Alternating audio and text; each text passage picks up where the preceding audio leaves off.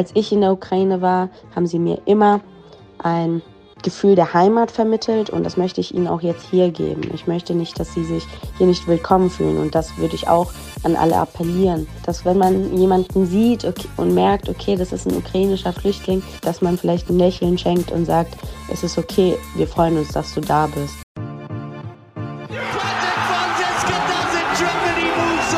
Timo Boll schraubt, arbeitet an seiner twice runner-up Patricia Solia. Das ist unglaublich, das kann ich nicht glauben. Ping, Pong und Brause, der Tischtennis-Podcast. Mit Richard Brause und Benedikt Probst.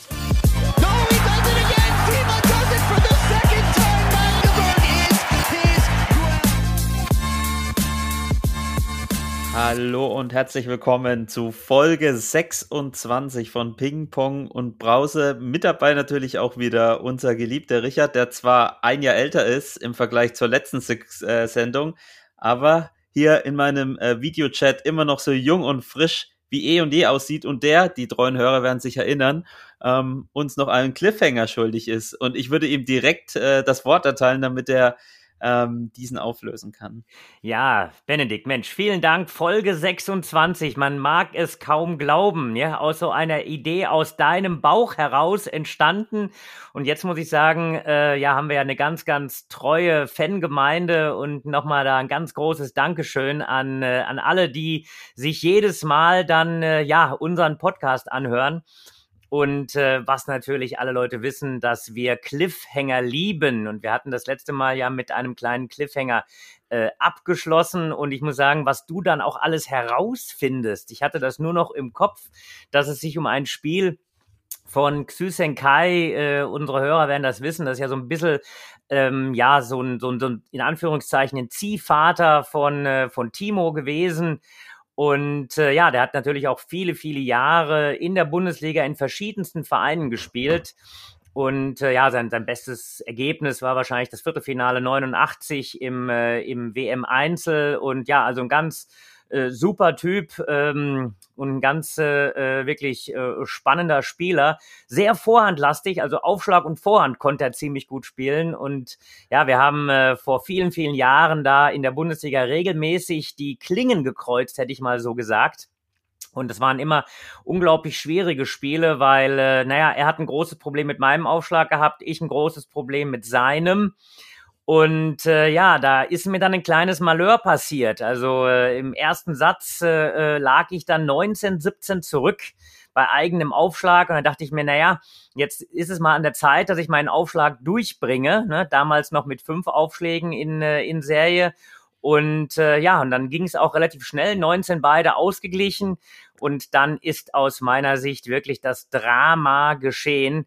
19 äh, beide. Ich habe mich richtig gut fokussiert auf meinen ersten Aufschlag beziehungsweise auf den nächsten Aufschlag. Und ja, äh, Fehlaufschlag. 1920. Da dachte ich mir, okay, alles gut, das kriegst du besser hin. Tja, habe ich auch geschafft. Habe ich nämlich gleich nochmal einen Fehlaufschlag produziert und das wirklich damit das einzige Mal, dass ich mich erinnern kann, bei so einem entscheidenden Spielstand äh, im ersten Satz zwei Fehlaufschläge hintereinander. Also ihr könnt euch meinen Schockzustand wahrscheinlich vorstellen. Und äh, ja, das ist das einzige Mal, dass ich äh, mich erinnern kann, dass ich mit zwei Fehlaufschlägen einen Satz sozusagen äh, ja, beendet habe. Ist mir danach auch nie wieder passiert.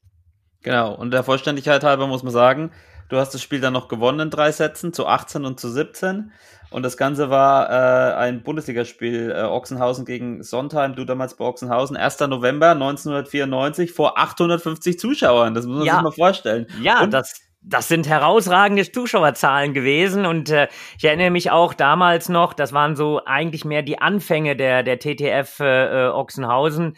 Und es war für uns ein ganz ganz wichtiger Punkt. Wir haben ja eher so in dem in den unteren Tabellenregionen zu dem Zeitpunkt noch äh, uns aufgehalten.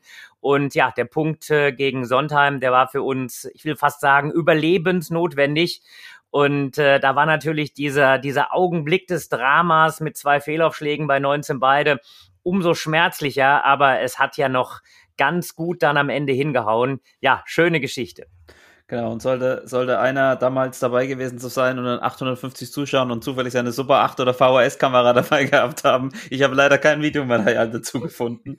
5 zu Also, 5 ging ich- das Spiel aus. das, das, das, das, das fällt mir, das muss ich jetzt gerade gerade noch loswerden. Äh, es ist so ein, so ein, so ein, so ein Sidekick, ja, also Xu Senkai, äh, wirklich ein total netter, äh, netter Typ, äh, sehr gut auch im chinesischen Kochen, ein sehr guter Fußballspieler im Übrigen auch. Wir haben also damals ähm, äh, in Gönnern, später habe ich dann mit ihm auch äh, zusammenspielen dürfen ähm, ja, dann sind damals auch eben immer klassische Fußballspiele im Vortrainingszustand äh, sozusagen äh, gehalten worden, so in der kleinen Halle beim TSV Höchst.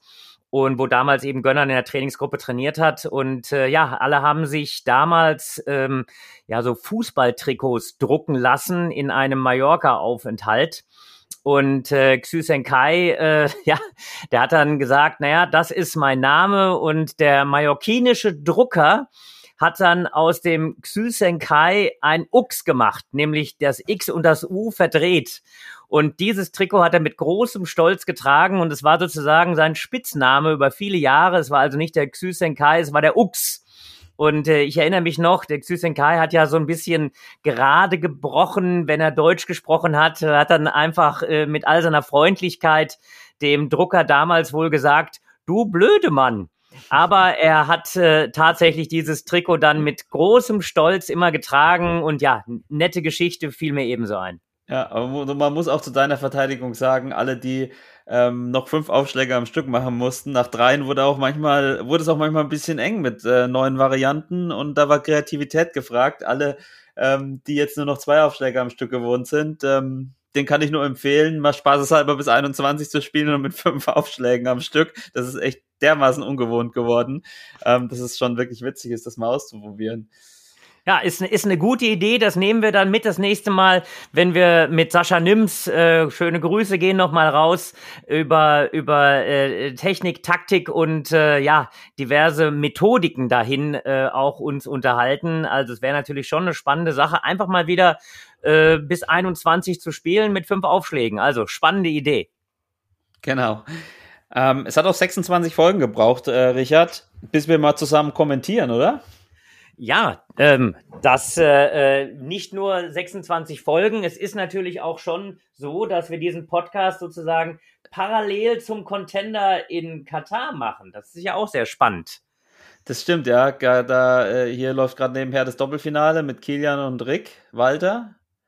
Äh, zweiter Satz. Ähm, ich habe natürlich jetzt auf Wiesbaden angespielt, auf die deutschen Schülermeisterschaften, wo wir unser Twitch-Pong-Projekt das erste Mal ausprobiert haben und du ähm, so gnädig warst, dein Fachwissen mal für zwei Spiele uns zu präsentieren und ähm, dann ja, für dich ja auch ungewohnt eigentlich, ähm, weil du ja gefühlt jeden Spieler und jede Spielerin kennst, ähm, dann mal da ein Spiel auseinanderzunehmen von Akteuren, die dir gänzlich unbekannt sind.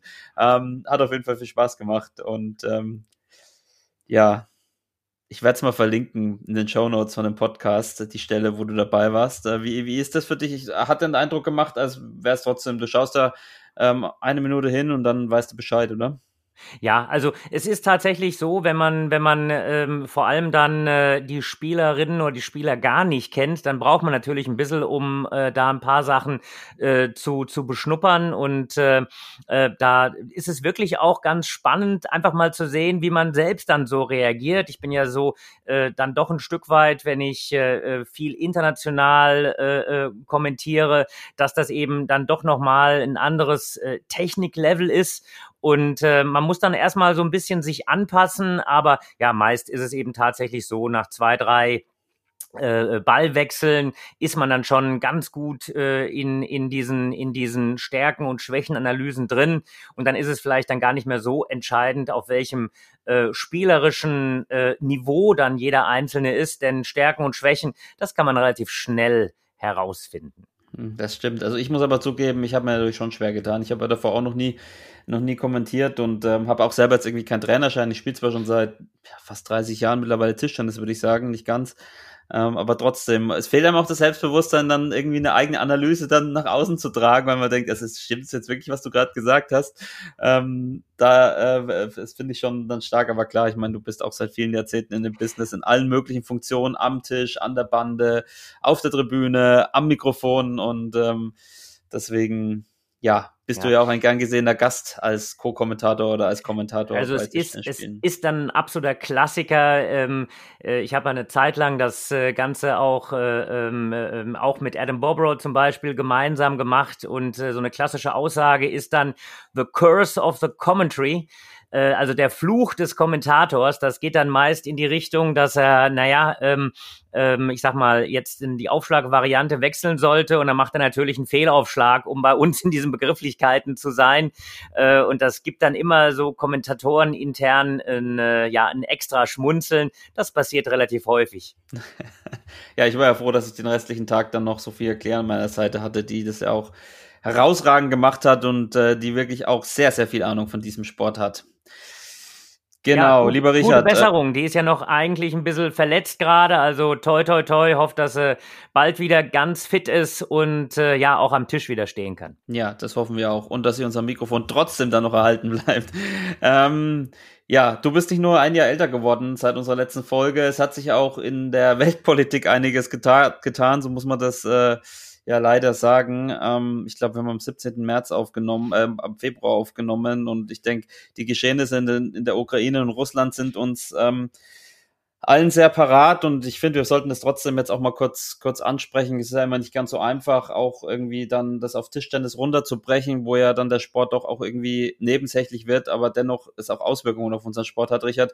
Ähm, du bist ja auch jemand, der schon seit vielen Jahren und Jahrzehnten, ja, ich würde sagen weltweit, aber vor allem auch in Europa unterwegs ist. Für dich gibt's ja eigentlich auch keine Länder oder keine Grenzen, ja. Für dich gibt's nur Tischtennisspieler und Tischtennisspielerinnen, würde ich jetzt mal so sagen. Äh, wie nimmst du denn ähm, das war und wie nimmst du es wahr, wie sich dieser Konflikt auf die ja vor allem europäische Tischtennisfamilie auch auswirkt? Ja, also ich muss, muss ganz ehrlich sagen, das ist ja eigentlich ein, ein Fun-Podcast äh, und informativer Podcast, aber das hat äh, ähm, nicht nur die, die, die ganze Welt, sondern eben auch äh, alle Tischtennisspieler in eine Art Schockstarre versetzt. Ähm, du hast richtig gesagt, äh, wir hatten eigentlich äh, äh, Grenzen abgeschlossen und das, was dort im Augenblick eben in der Ukraine passiert, das kann man gar nicht äh, in Worte fassen. Das ist äh, für uns etwas, was so weit weg von, äh, von, einer, von einer Möglichkeit überhaupt gewesen ist. Gerade die Generation, wie wir alle aufgewachsen sind. Äh, wir haben da in erster Linie mit äh, äh, ähm, ganz weit weg diese Kriegshandlungen eigentlich immer verfolgt, aber jetzt ist es ja sehr, sehr nah und etwas, was, was unbegreiflich ist und man kann eigentlich nur an an äh, ja an den Aggressor an Russland appellieren, dass äh, das äh, eingestellt wird, dass man äh, äh, wieder sich äh, an, an ja auf gemeinsame Werte irgendwo äh, besinnt. Also für uns im Tischtennis genauso wie für die ganze Welt ist es äh, nicht zu glauben und nochmal den Appell, dieser Krieg muss so schnell es irgend geht gestoppt werden. Ja, genau, dem kann man sich natürlich nur anschließen. Ähm, ich glaube auch meine Generation, die letzten, ich sag mal so, Boykotts, die es äh, gab, äh, sind aus den 80ern äh, in den Olympischen Spielen. Da war ich äh, zumindestens ähm, ich glaube 84 war es, ne, war ich noch nicht geboren.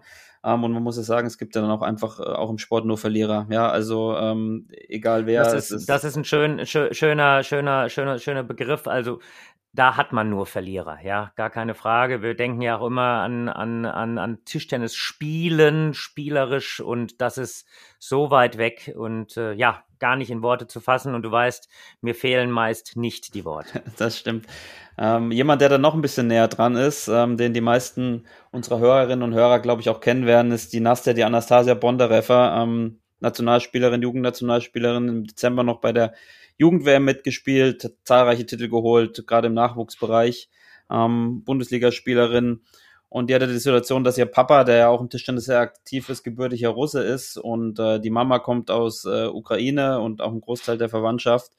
Ähm, und ähm, ich habe sie mal angetextet, ob sie uns mal ein paar O-Töne ähm, geben kann zu ihrer Situation und grundsätzlich und habe sie auch gefragt, wie es gerade persönlich für sie ist und ähm, ich würde euch das gerne mal vorspielen.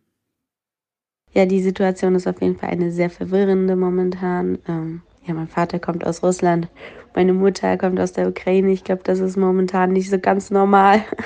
Mich fragen auch schon viele, ob sie sich jetzt scheiden lassen, aber nein, tun sie nicht. Bei uns zu Hause ist noch alles friedlich.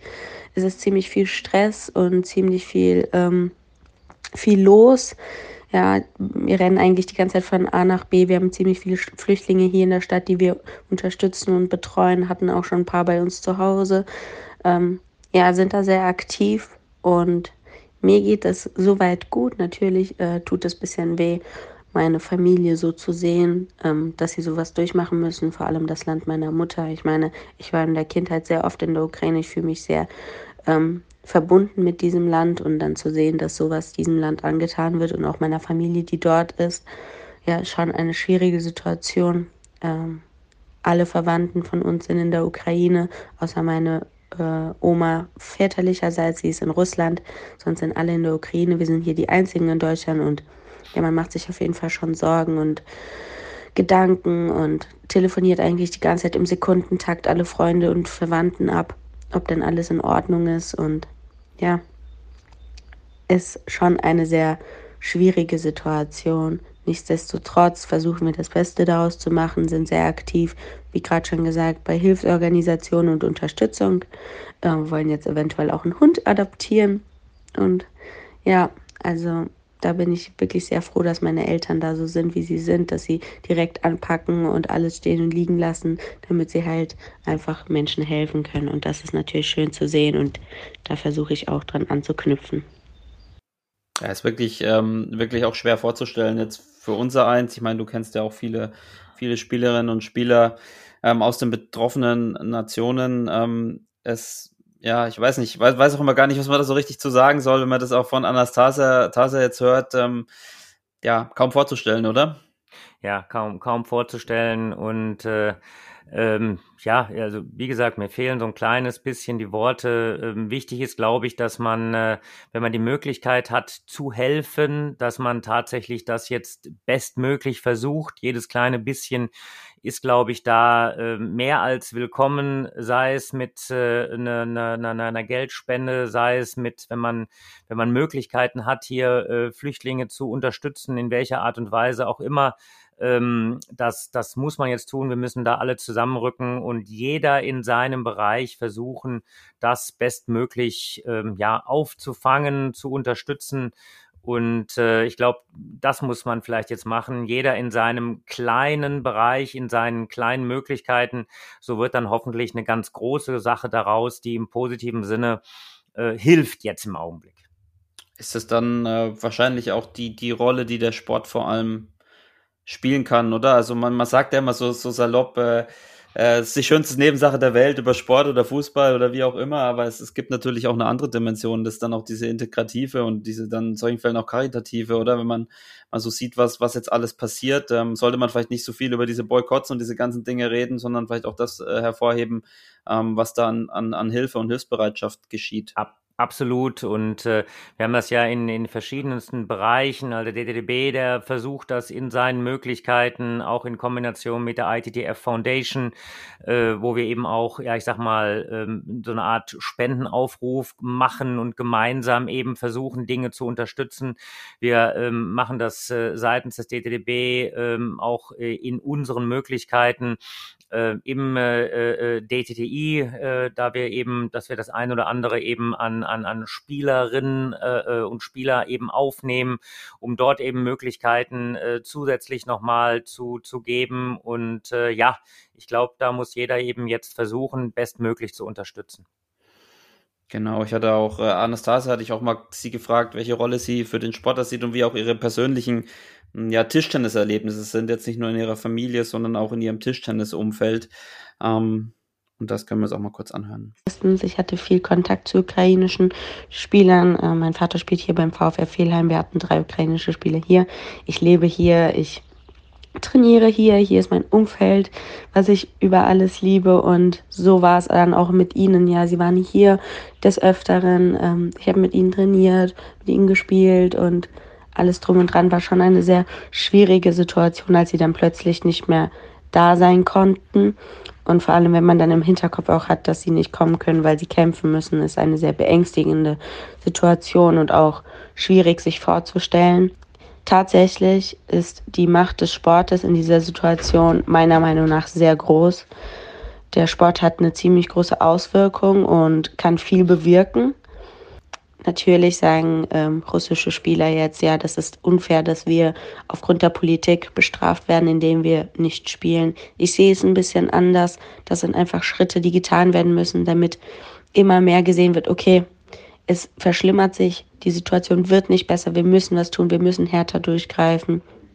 Und deswegen finde ich es richtig, wenn russische Spieler nicht spielen dürfen. Wir hatten zum Beispiel auch die Situation im Hause, zu Hause, dass ähm, wir gesagt haben, okay, soll mein Vater sich an die Platte stellen oder soll er nicht, ist natürlich immer so eine Sache.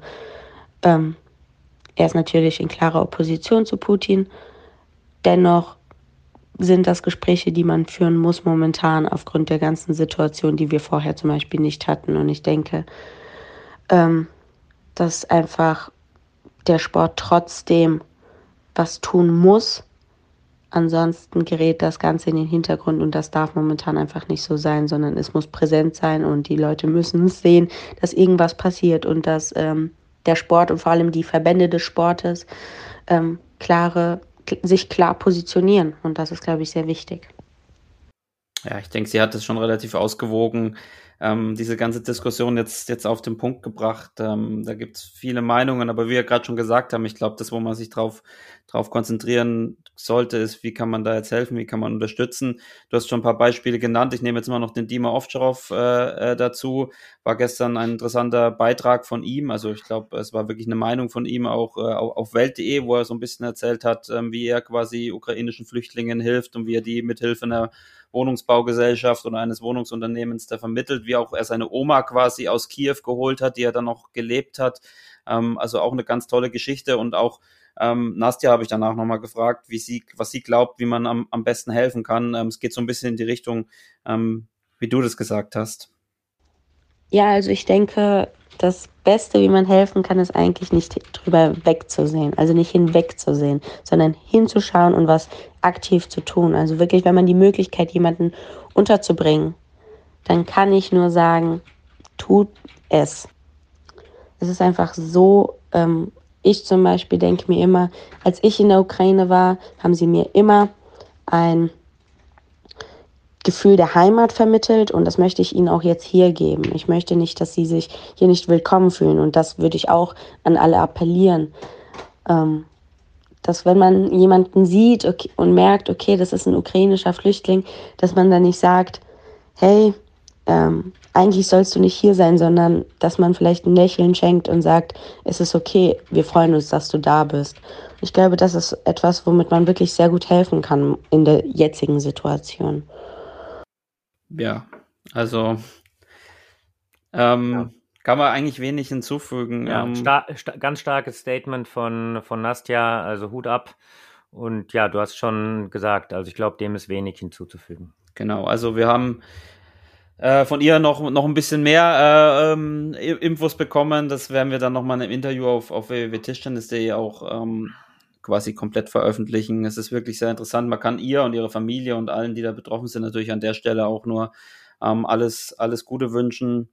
Ähm, sie hat auch gesagt, dass ähm, sie wirklich beeindruckt von der Hilfsbereitschaft äh, der Deutschen ist ähm, und, und was da alles passiert. Ich denke, das muss man auch nochmal unterstreichen. Ähm, wenn man ehrlich ist, irgendwie ist Tischtennis, habe ich ja gerade schon gesagt, dann auch äh, gar nicht mehr so wichtig, wenn es um diese Dinge geht. Aber es hängt irgendwie trotzdem wie so eine dunkle Wolke dann über unserem Sport und äh, begleitet einen dann doch mit, mit all auch diesen politischen Dingen. Ich war jetzt zum Beispiel auch bei dem Champions League Halbfinale, wo dann plötzlich zum Finale wurde, was für große Verwirrung gesorgt hat unter allen Beteiligten, was natürlich auch immer sich ein bisschen ähm, auf den Sport dann niederschlägt. Und ja, Richard, ähm, wie blickst du da in die Zukunft so ein bisschen? Ähm, nicht ganz so düster, hoffe ich. Ja, man, man muss ja versuchen, was Positives rauszuziehen. Also äh, Nastja hat das ja gesagt, äh, Sport hat eine integrative Wirkung, Sport hat eine verbindende Wirkung. Ähm, aber ich sag mal, im Augenblick müssen wir gucken, dass wir das Beste aus dem Ist-Zustand machen und was dann morgen wird. Ähm, wir müssen versuchen, jetzt zu helfen und hoffentlich kommen dann bald eben äh, Lösungen, äh, wo dieser unsägliche Krieg gestoppt wird und äh, ähm, ja, wir dann nach vorne gucken können. Ähm, aber das Leid, das äh, da im Augenblick über die Ukraine gebracht wird, das ist, wie gesagt, nicht in Worte zu fassen. Genau.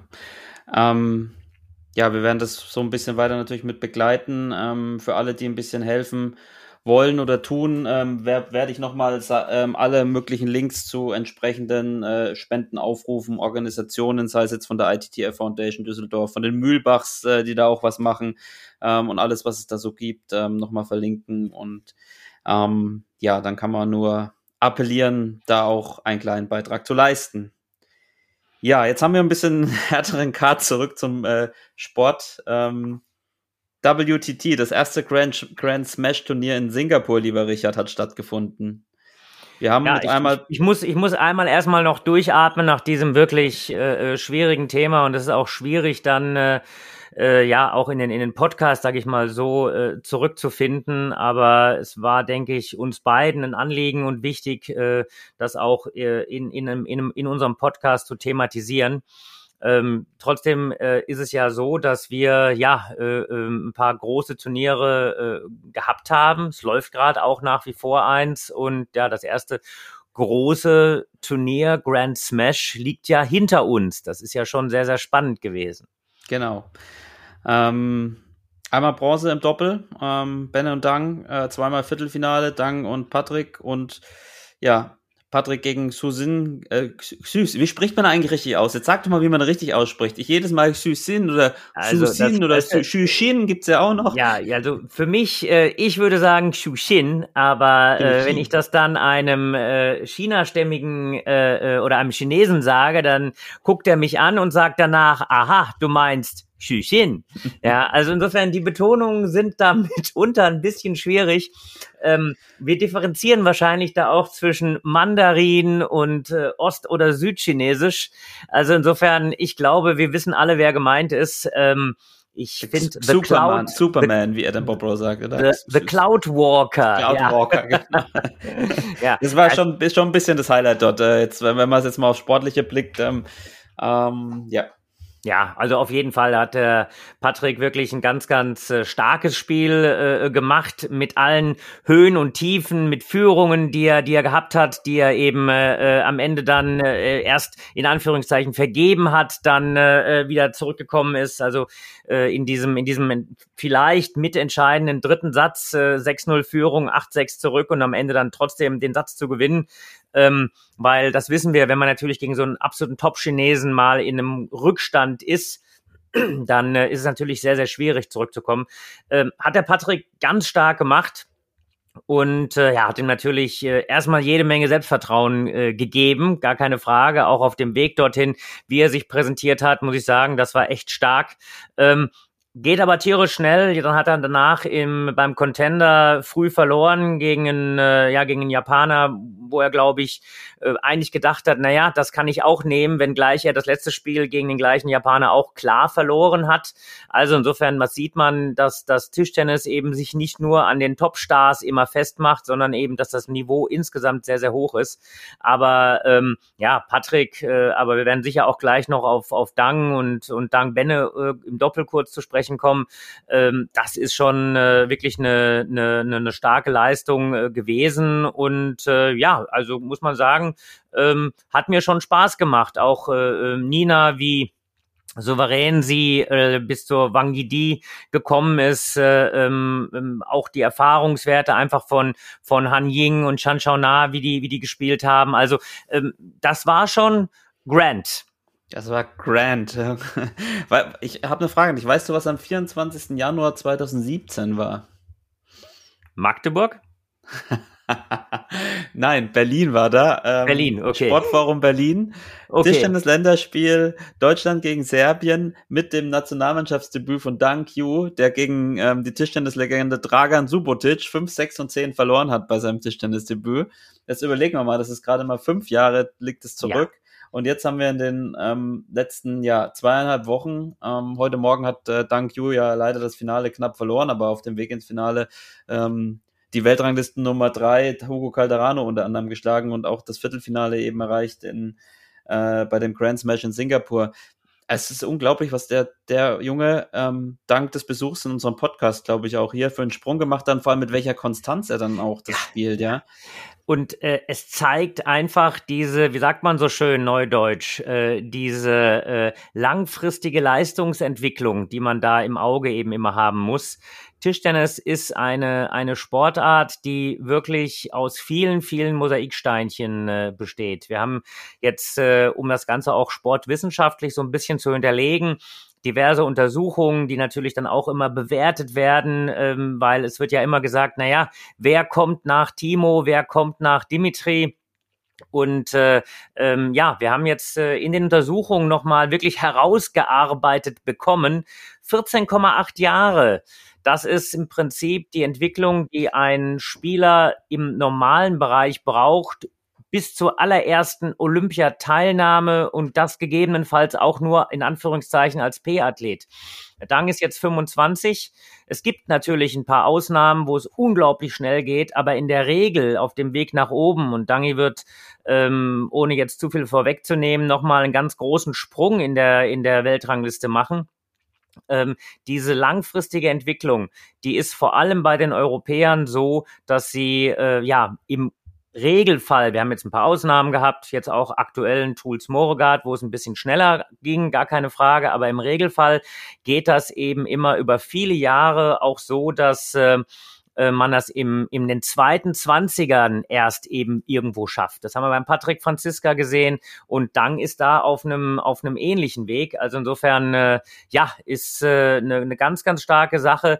Hat man nicht unbedingt so erwarten können, aber haben wir natürlich in gewisser Weise erhofft. Er arbeitet im äh, DTDZ täglich an an Kleinigkeiten. Wir haben äh, nicht nur Dang, sondern äh, gemeinsam auch mit einem Benedikt Duda, der eben auch sich dahin entwickelt, der eben auch ähm, wirklich auf dem Weg weiter nach ganz oben ist. Also insofern, äh, das zeigt, dass wir im Tischtennis eben immer etwas länger brauchen, bevor eben, wir arbeiten ja auch an einem Technikleitbild, beziehungsweise wir haben ein Technikleitbild, bevor diese ganzen Bereiche wirklich so abgedeckt sind.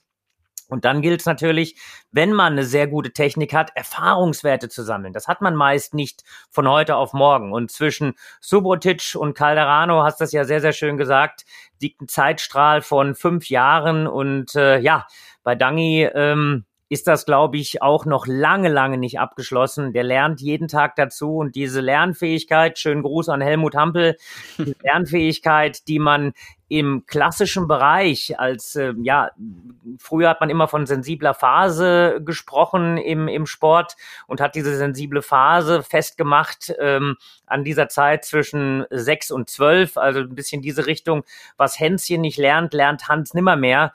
Das schaffen wir mit schöner Regelmäßigkeit im Tischtennis äh, ähm, ja auszuhebeln. Also der Hans lernt noch eine ganze Menge im Tischtennis.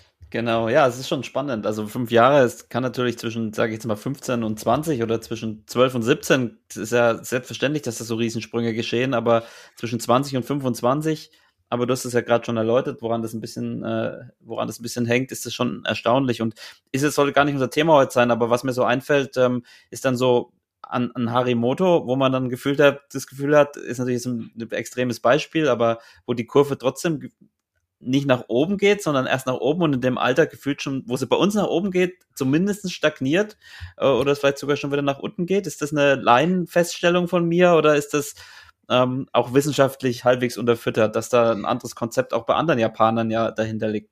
Naja, es ist ein bisschen so, dass wir in Asien Situation haben, dass äh, diese Idee der dualen Karriere etwas mehr in die Richtung geht, ähm, erst die eine Karriere, dann die andere Karriere. Auch wenn äh, in Asien, ähm, Harimoto hat jetzt auch eine, eine Form des Hochschulabschlusses, glaube ich, erreicht.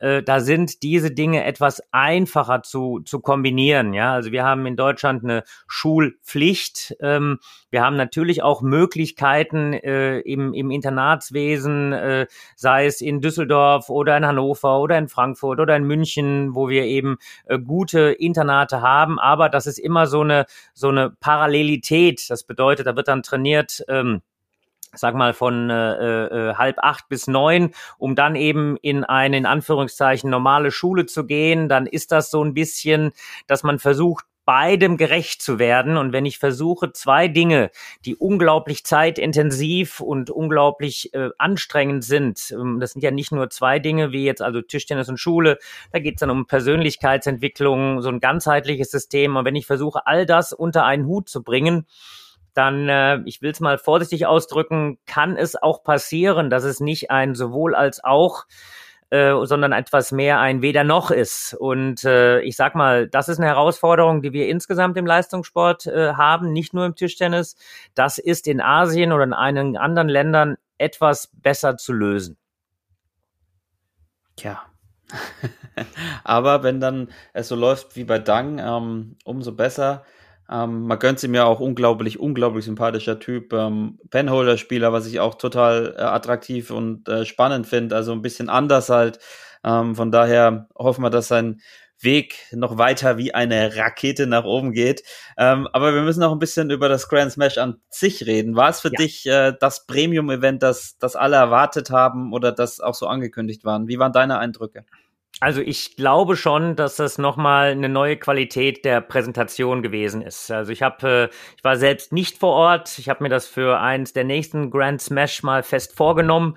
Ähm, aber die Rückmeldung, die wir, die wir hatten, war schon so, dass äh, die Präsentation, äh, die Einmarschsituation, so wie äh, die, äh, die, die, ich sag mal, der Aufbau eben war, ähm, das Ganze drumherum, äh, das ist schon High-End gewesen und hat tatsächlich in der Präsentation nochmal Tischtennis auf ein anderes Niveau gehoben. Das muss man einfach sagen. Das ist auch klasse gewesen und schön zu sehen und hilft Tischtennis sicher. Äh, bleibt natürlich dass man eben schauen muss, äh, äh, Grand Smash äh, ist äh, jetzt, das war jetzt das erste. Wir hoffen natürlich, dass es weitere Grand Smash gibt. Äh, wir ähm, dürfen nicht vergessen, es ist nach wie vor ein bisschen herausfordernd, diese großen Veranstaltungen eben zu organisieren. Aber da äh, arbeitet natürlich WTT dran. Aber unterm Strich muss ich sagen, um es nochmal so deutlich zu sagen, also dieser Grand Smash, das war schon ein, ein starkes Turnier, was da, was da gespielt wurde. Und äh, man hat wirklich gemerkt, dass man eben auch äh, viele Dinge umgesetzt hat, um eben eine optimale Präsentation darzustellen. Das war schon stark. Genau. Und, äh, ja, also auch jetzt äh, nochmal so dieses, dieses Corporate Design, was, was da eben jetzt ge, äh, gewählt wurde. Also wenn man sich so ein bisschen vielleicht wundert, wenn man in, in den Stream geht und dann sieht man, naja, dann ist einmal der Tisch blau umrandet äh, oder das Netz und einmal rot umrandet. Ähm, ja, da haben sich die Jungs schon ein bisschen was dabei gedacht. Also rot ist dann quasi die Farbe, die zugeordnet wird äh, zum Grand Smash. Dieses Blau geht äh, zum Contender und zum Star Contender ähm, das WTT Champion, ähm, wenn das dann gespielt wird, hat auch wieder so ein bisschen eine andere Farbe. Also da wird so mit äh, diesen Bereichen dieser Wahrnehmung, finde ich, ganz gut gespielt und das ist echt frisch. Genau. Und ich habe in meiner unnachahmlichen Recherchearbeit natürlich auch den Kollegen Franziska mal nach einem kleinen Statement und seinen Eindrücken gebeten, die ich jetzt ja auch abspielen werde. Hi, ihr beiden. Äh, liebe Grüße aus Katar. Ähm, ja, natürlich waren meine Eindrücke ähm, ja, sehr positiv vom ersten Grand Smash in Singapur, ähm, weil ich ja auch ganz gut gespielt habe. Ähm, ja, alles in allem war es schon ähm, ja, sehr gut organisiert, äh, sehr professionell alles dort. Ähm, ich denke, das hat man auch ja, im Stream so ein bisschen gesehen, dass ja einfach die ganze Aufmachung ja schon, schon sehr professionell gemacht wurde. Ähm, ja, ein bisschen gewöhnungsbedürftig sind die, sind die Best of Five Matches. Äh, man kennt es ja aus der Liga, aber international hat man eigentlich fast immer Best of Seven gespielt oder eigentlich immer. Und ja, da muss man schon direkt fokussiert sein und direkt beim ersten Ball im ersten Satz hellwach sein, weil so ein Spiel natürlich auch sehr, sehr schnell vorbei sein kann und du dann ja in 15 Minuten wieder aus der Box raus bist. Ähm, ja, genauso, dass man dann oft nach einem Best of Five Match dann noch einen Tag Pause hatte ähm, und so ein Turnier einfach dann sehr, sehr lang geht. Ähm, das hatten wir so davor auch noch nicht. Ähm, ja, aber ich fand es jetzt nicht negativ, weil man dann einfach noch einen Tag länger hatte, um sich eben wieder auf den nächsten Gegner vorzubereiten und sich gut behandeln lassen konnte. Also für den Körper ist es auch ganz gut. Aber ähm, ja, alles in allem, ähm, ja, hat es mir da auf jeden Fall gefallen. und genau hoffe, dass sie schon bald mal wieder den nächsten Grand Smash ankündigen. Also, macht's gut, viel Spaß, ciao, ciao. Ähm, ja, wir haben ja auch ähm, bei Instagram mal ähm, gefragt, äh, wie ihr das so fandet. Und äh, ein, ein großer Punkt, der auch von vielen genannt wurde, unter anderem von Jonas Kammer, Johannes CT oder Benny Hess, waren eben auch diese drei Gewinnsätze. Ähm, dass man die, äh, also ansonsten immer natürlich vier Gewinnsätze, Best of Seven, ähm, dass man die gerade, wenn man das Turnier auch so streckt, dann auch noch die Sätze verkürzt. Ähm, äh, wie hast du das empfunden? Also ich persönlich muss sagen, ich mag die vier Sätze dann ähm, schon auch sehr gerne, weil sie irgendwie Gut, ich weiß auch ja nicht, ich finde es einfach cool. Nach hinten, nach hinten raus äh, ist es ja dann verändert worden. Ja, man hat ja dann äh, äh Best of Seven, also hinten raus ab Halbfinale gespielt. Ähm, aber es ist natürlich schon eine Umstellung, ja. Und äh, wie gesagt, wir sehen uns ja jetzt ziemlich am Anfang. Wir sehen uns, äh, dass eben auch ein paar Dinge probiert werden. Wir sehen uns, dass wir dann natürlich auch im Austausch äh, äh, sein werden, sein müssen weiterhin. Hey, wo kann man vielleicht Dinge noch mal angehen? Äh, wo kann man auch mal Dinge verändern? Ähm, ich glaube, es wird sicher ein paar Sammlungen geben. Das ist mit jeder Sache, die neu ist, wo man einfach dann überlegen muss, in welche Richtung geht das? Bleibt man bei dem Best of Five? Ist es dann vielleicht eine Überlegung? Das Grand Smash hat jetzt zwei Wochen gedauert, ein bisschen zu reduzieren. Ähm, hat man eine Möglichkeit, äh, vielleicht, ähm, ich sag mal, letzte 16 schon äh, äh, Best of Seven zu spielen oder differenziert man zwischen Qualifikation und Hauptfeld? Äh, also da sind einfach Dinge, ich glaube, die muss man jetzt einfach mal äh, sacken lassen, probieren lassen. Klar ist, dass dieses Best of Five natürlich unglaublich schnell unheimlich Spannung aufbaut und unglaublich schnell dann äh, auch vorbei sein kann, so wie Franz es jetzt eben dargestellt hat. Äh, ich glaube, da muss man so ein bisschen Learning by Doing machen und gucken, was man da letztendlich äh, sammelt, wo man eben nochmal dann drüber diskutiert. Aber im Augenblick muss ich sagen, es ist ein Grand Smash, es war ein starkes Turnier. Wir sind mit ein paar richtig guten Ergebnissen da rausgekommen. Ähm, das eine oder andere ähm, wäre vielleicht besser gelaufen für uns in einem Best of Seven, aber es geht ja jetzt auch nicht nur allein um das Gefühl, was wir haben, sondern es geht mehr ein bisschen darum, in der generellen Struktur, in welche Richtung kann das gehen? Ist das mehr Best of Seven? Ist das mehr Best of Five? Da müssen wir weiter im Austausch bleiben. Genau. Ein großes Pro, was genannt wurde, war natürlich das Preisgeld. Ich glaube, ähm, das ist de facto so. Der Gewinner hat 100.000 Dollar bekommen. Ähm, als, als Viertelfinalist wie Dang und Patrick hat man noch 22.500 Dollar Preis bekommen. Mit, äh, als Vergleich bei den letzten German Open Platinum in äh, Magdeburg 2020 hat der Sieger äh, nur 27, nur in Anführungsstrichen 27.000 Dollar bekommen. Also ähm, das hat sich dann fast äh, vervierfacht für den Gewinner. Ähm, das ist natürlich eine positive Sache. Das äh, steht außer Frage. TDC Bern schreibt, der Zwang teilzunehmen aufgrund des äh, Rankings ähm, wird hier von ihm kritisiert und da muss ich nochmal bei dir nachfragen, ich bin da gar nicht so firm, ist es nicht mittlerweile sogar ja äh, grundsätzlich ein Zwang in Anführungsstrichen oder Pflicht da mitzuspielen bei den Grand Smashes, ähm, unabhängig von der Weltrangliste? Oder naja, bin ich da falsch gewickelt? Es ist tatsächlich so, dass das System vorsieht, dass es äh, eine Unterteilung gibt in Mandatory Events und Non-Mandatory Events. Die Mandatory Events, die sind alle Grand Smash, äh, die alle äh, WTT Champion und das äh, Cup Final. Also man hätte im Maximum neun Turniere, an denen man teilnehmen muss. Das wird erwartet. Ähm, wenn man nicht teilnimmt, bekommt man äh, Straf, also keine Strafpunkte, aber man bekommt eine Null-Punkte-Wertung. Äh, als Beispiel, ist natürlich jetzt schon ziemlich tief. Es gibt äh, die besten acht Ergebnisse, die in die Weltrangliste einfließen. Und wenn ich jetzt einen Grand Smash ohne Attest, sondern wenn ich einen Attest habe, dann bin ich krank, das ist klar. Äh, aber wenn ich so einen, so einen Grand Smash absage, dann würden nur sieben Wertungen einfließen in die Weltrangliste plus eine Null-Punkte-Wertung. Ja, also man hat dann acht mal 100, das sind 800 Punkte und sonst, wenn ich eines absage, hätte ich nur sieben mal 100 plus null Punkte, was natürlich dann ein großer Nachteil ist. Ähm, Letztendlich geht es darum, dass das ganze System dann richtig rund wird, wenn ich eben einen planbaren äh, Saisonplan, also wenn ich einen gesamten Plan habe, wo ich sage, hier so und so kann ich die, äh, die, äh, die Turniere eben planen, so und so kann ich die Turniere setzen. Ähm, letztendlich ist es auch so, dass ich glaube, dass diese Mandatory Events manchmal gar nicht unbedingt mandatory sein müssen, denn alle wollen eigentlich unbedingt spielen. Für mich ist der Schlüssel, dass wir einen, äh, einen Kalender haben, wo wir eben äh, verlässlich planen können. Äh, das ist genau das, was WTT auch sagt. Herausfordernd dabei ist natürlich nach wie vor Corona und alles, was dazugehört, auch wenn das so ein bisschen im Augenblick in den Hintergrund rutscht ist das natürlich etwas, was äh, die Planbarkeit deutlich reduziert. Aber wenn ich jetzt mir im Gesamtkonzept das Ganze anschaue, wenn ich genau wüsste, am 1.1.22 bis äh, 31.12.22, hier habe ich diese neun Turniere, die ich spielen muss, dann kann ich das als Grundgerüst nehmen und drumrum alle weiteren Turniere planen. Äh, egal, ob das jetzt äh, ein Star-Contender oder ein Contender ist äh, oder ein Bundesliga oder eben auch die ähm, Titelevents, die ich eben habe mit Europameisterschaft und Weltmeisterschaft, so könnte eben ein Gesamtplan entstehen. Bleibt im Augenblick einfach noch die Herausforderung, dass ein verlässlicher Plan im Augenblick immer noch nicht möglich ist. Das wollen und wünschen sich natürlich aber alle. Genau. Finn WLR fragt zum Doppel, wo ich gerade noch sagen kann, Rick und Kilian haben leider verloren, haben äh, im fünften Satz noch geführt, 7-5 oder 7-6, haben leider zu 8 verloren gegen Carlson Falk, das Weltmeister-Doppel, die Weltmeister. Ähm, aber trotzdem zweiter Platz super, das nur am Rande.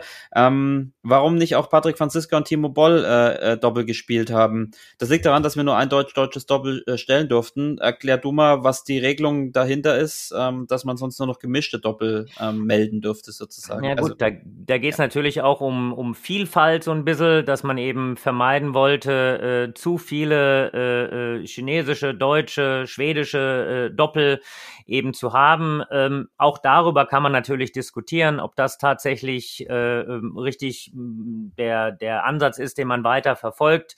Ich hätte zum Beispiel auch sehr gut damit leben können mit, äh, mit zwei deutschen, zwei chinesischen, zwei schwedischen Doppeln. Ähm, wenn man genau reinguckt, wird feststellen, dass es zwei schwedische Doppel gab. Das war dann die Wildcard für die amtierenden Weltmeister. Also es sind so ein paar äh, äh Nuancen, wo man natürlich auch nochmal richtig draufschauen muss. Im Augenblick ist es tatsächlich für uns so gewesen, dass wir gesagt haben, ähm, Franziska Solja, die äh, äh, das das Mixed, das haben wir an den Start gebracht. Ähm, äh, wir haben äh, damit eben auch so ein bisschen runtergefahren, dass der Patrick eben in drei Wettbewerben äh, an den Start hat gehen sollen und äh, haben eben auch von Timo, äh, das wäre auch sein erstes etwas größeres Turnier, einen Fokus eben da aufs Einzel gesetzt und äh, haben uns dann für diese Form der Nominierung eben entschieden. Ähm, man darf das ja auch nicht vergessen, so drei äh, äh, Wettbewerbe parallel, das ist für alle immer eine Herausforderung. Äh, aber ganz klar, diese, diese, diese Regel, dass man nur ein rein äh, äh von Nationalitäten äh, nicht gemischtes Doppel äh, äh an den Start bringen kann, darüber kann man bestimmt diskutieren.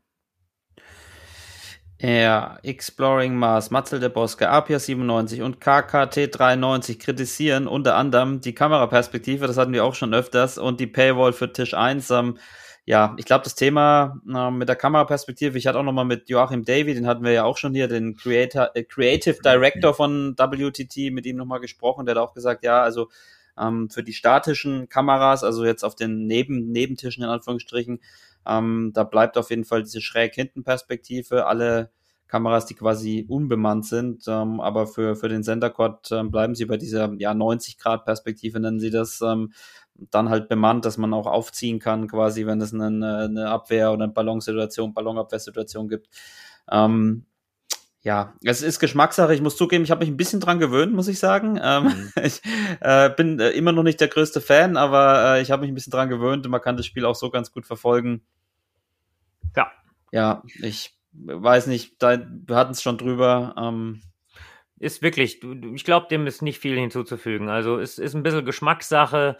Ähm, das sind halt jetzt ein paar Perspektiven, über die man wirklich immer wieder diskutieren kann. Ich würde da im Augenblick einfach mal drauf setzen, ähm, dass man äh, einfach auch immer wieder Rückmeldungen geben muss und dann sagt, okay, wo kann man irgendwie Dinge vielleicht äh, verändern, verbessern. Aber im Augenblick ist das ja schon ein Konzept, wo man sich sehr, sehr viel, Joachim vor allem auch äh, Gedanken gemacht hat. Genau, ja, und Paywall, das ist natürlich ärgerlich. Man muss fairerweise sagen, wir waren natürlich auch verwöhnt. Ähm, in anderen Sportarten ist es ja schon seit vielen, vielen Jahren gang und gäbe, dass man äh, quasi bezahlen muss ähm, für den, den Inhalt, den man bekommt. Ähm, klar, wäre schöner, wenn man das umsonst anschauen könnte. Ja, letzter Punkt, kaum Zuschauer. Ähm, das stimmt, am letzten Tag war die Halle relativ voll, hatte ich den Eindruck. Ansonsten ähm, sehr wenig Zuschauer. Hast du eine Rückmeldung gekriegt von der Stimmung von den Ja, also Spielern? auch, auch gleiche wie du. Ähm, sehr, sehr wenig Zuschauer insgesamt. Wohl auch insgesamt, was ich gehört habe, in Singapur so ein bisschen die Herausforderung, dass man natürlich auch mit den Vorgaben immer wieder so ein bisschen kämpfen musste. Wie viele Zuschauer kommen, wie viele Zuschauer sind zugelassen. Ähm, das muss man weiter beobachten. Ich glaube, im Augenblick äh, müssen wir uns in erster Linie darauf fokussieren, mal weg von den Zuschauern, dass ein Turnier in dieser wirklich äh, starken Form der Präsentation stattgefunden hat. Und äh, ja, hoffen wir einfach mal, dass wir, wenn das nächste Grand Smash kommt, wirklich dann eine Rückmeldung bekommen, dass wir wieder vor vollen Rängen spielen können. Ist ja eigentlich nur die Frage, wann das erste Grand Smash in Deutschland stattfindet, oder? Dann sind volle Ränge garantiert. Ja, auf Es jeden liegen Fall. dir da Also- Insider-Informationen vor. Ansonsten hat uns die Präsidentin Claudia Herwig versprochen, dass sie äh, im April äh, als Gast uns zur Verfügung steht. Da bin ich mal gespannt. Können wir sie fragen, aber vielleicht kannst du vorab schon mal ähm, irgendwie grünes Licht geben für das erste Grand Smash in Deutschland Nächste Woche. nächste Woche.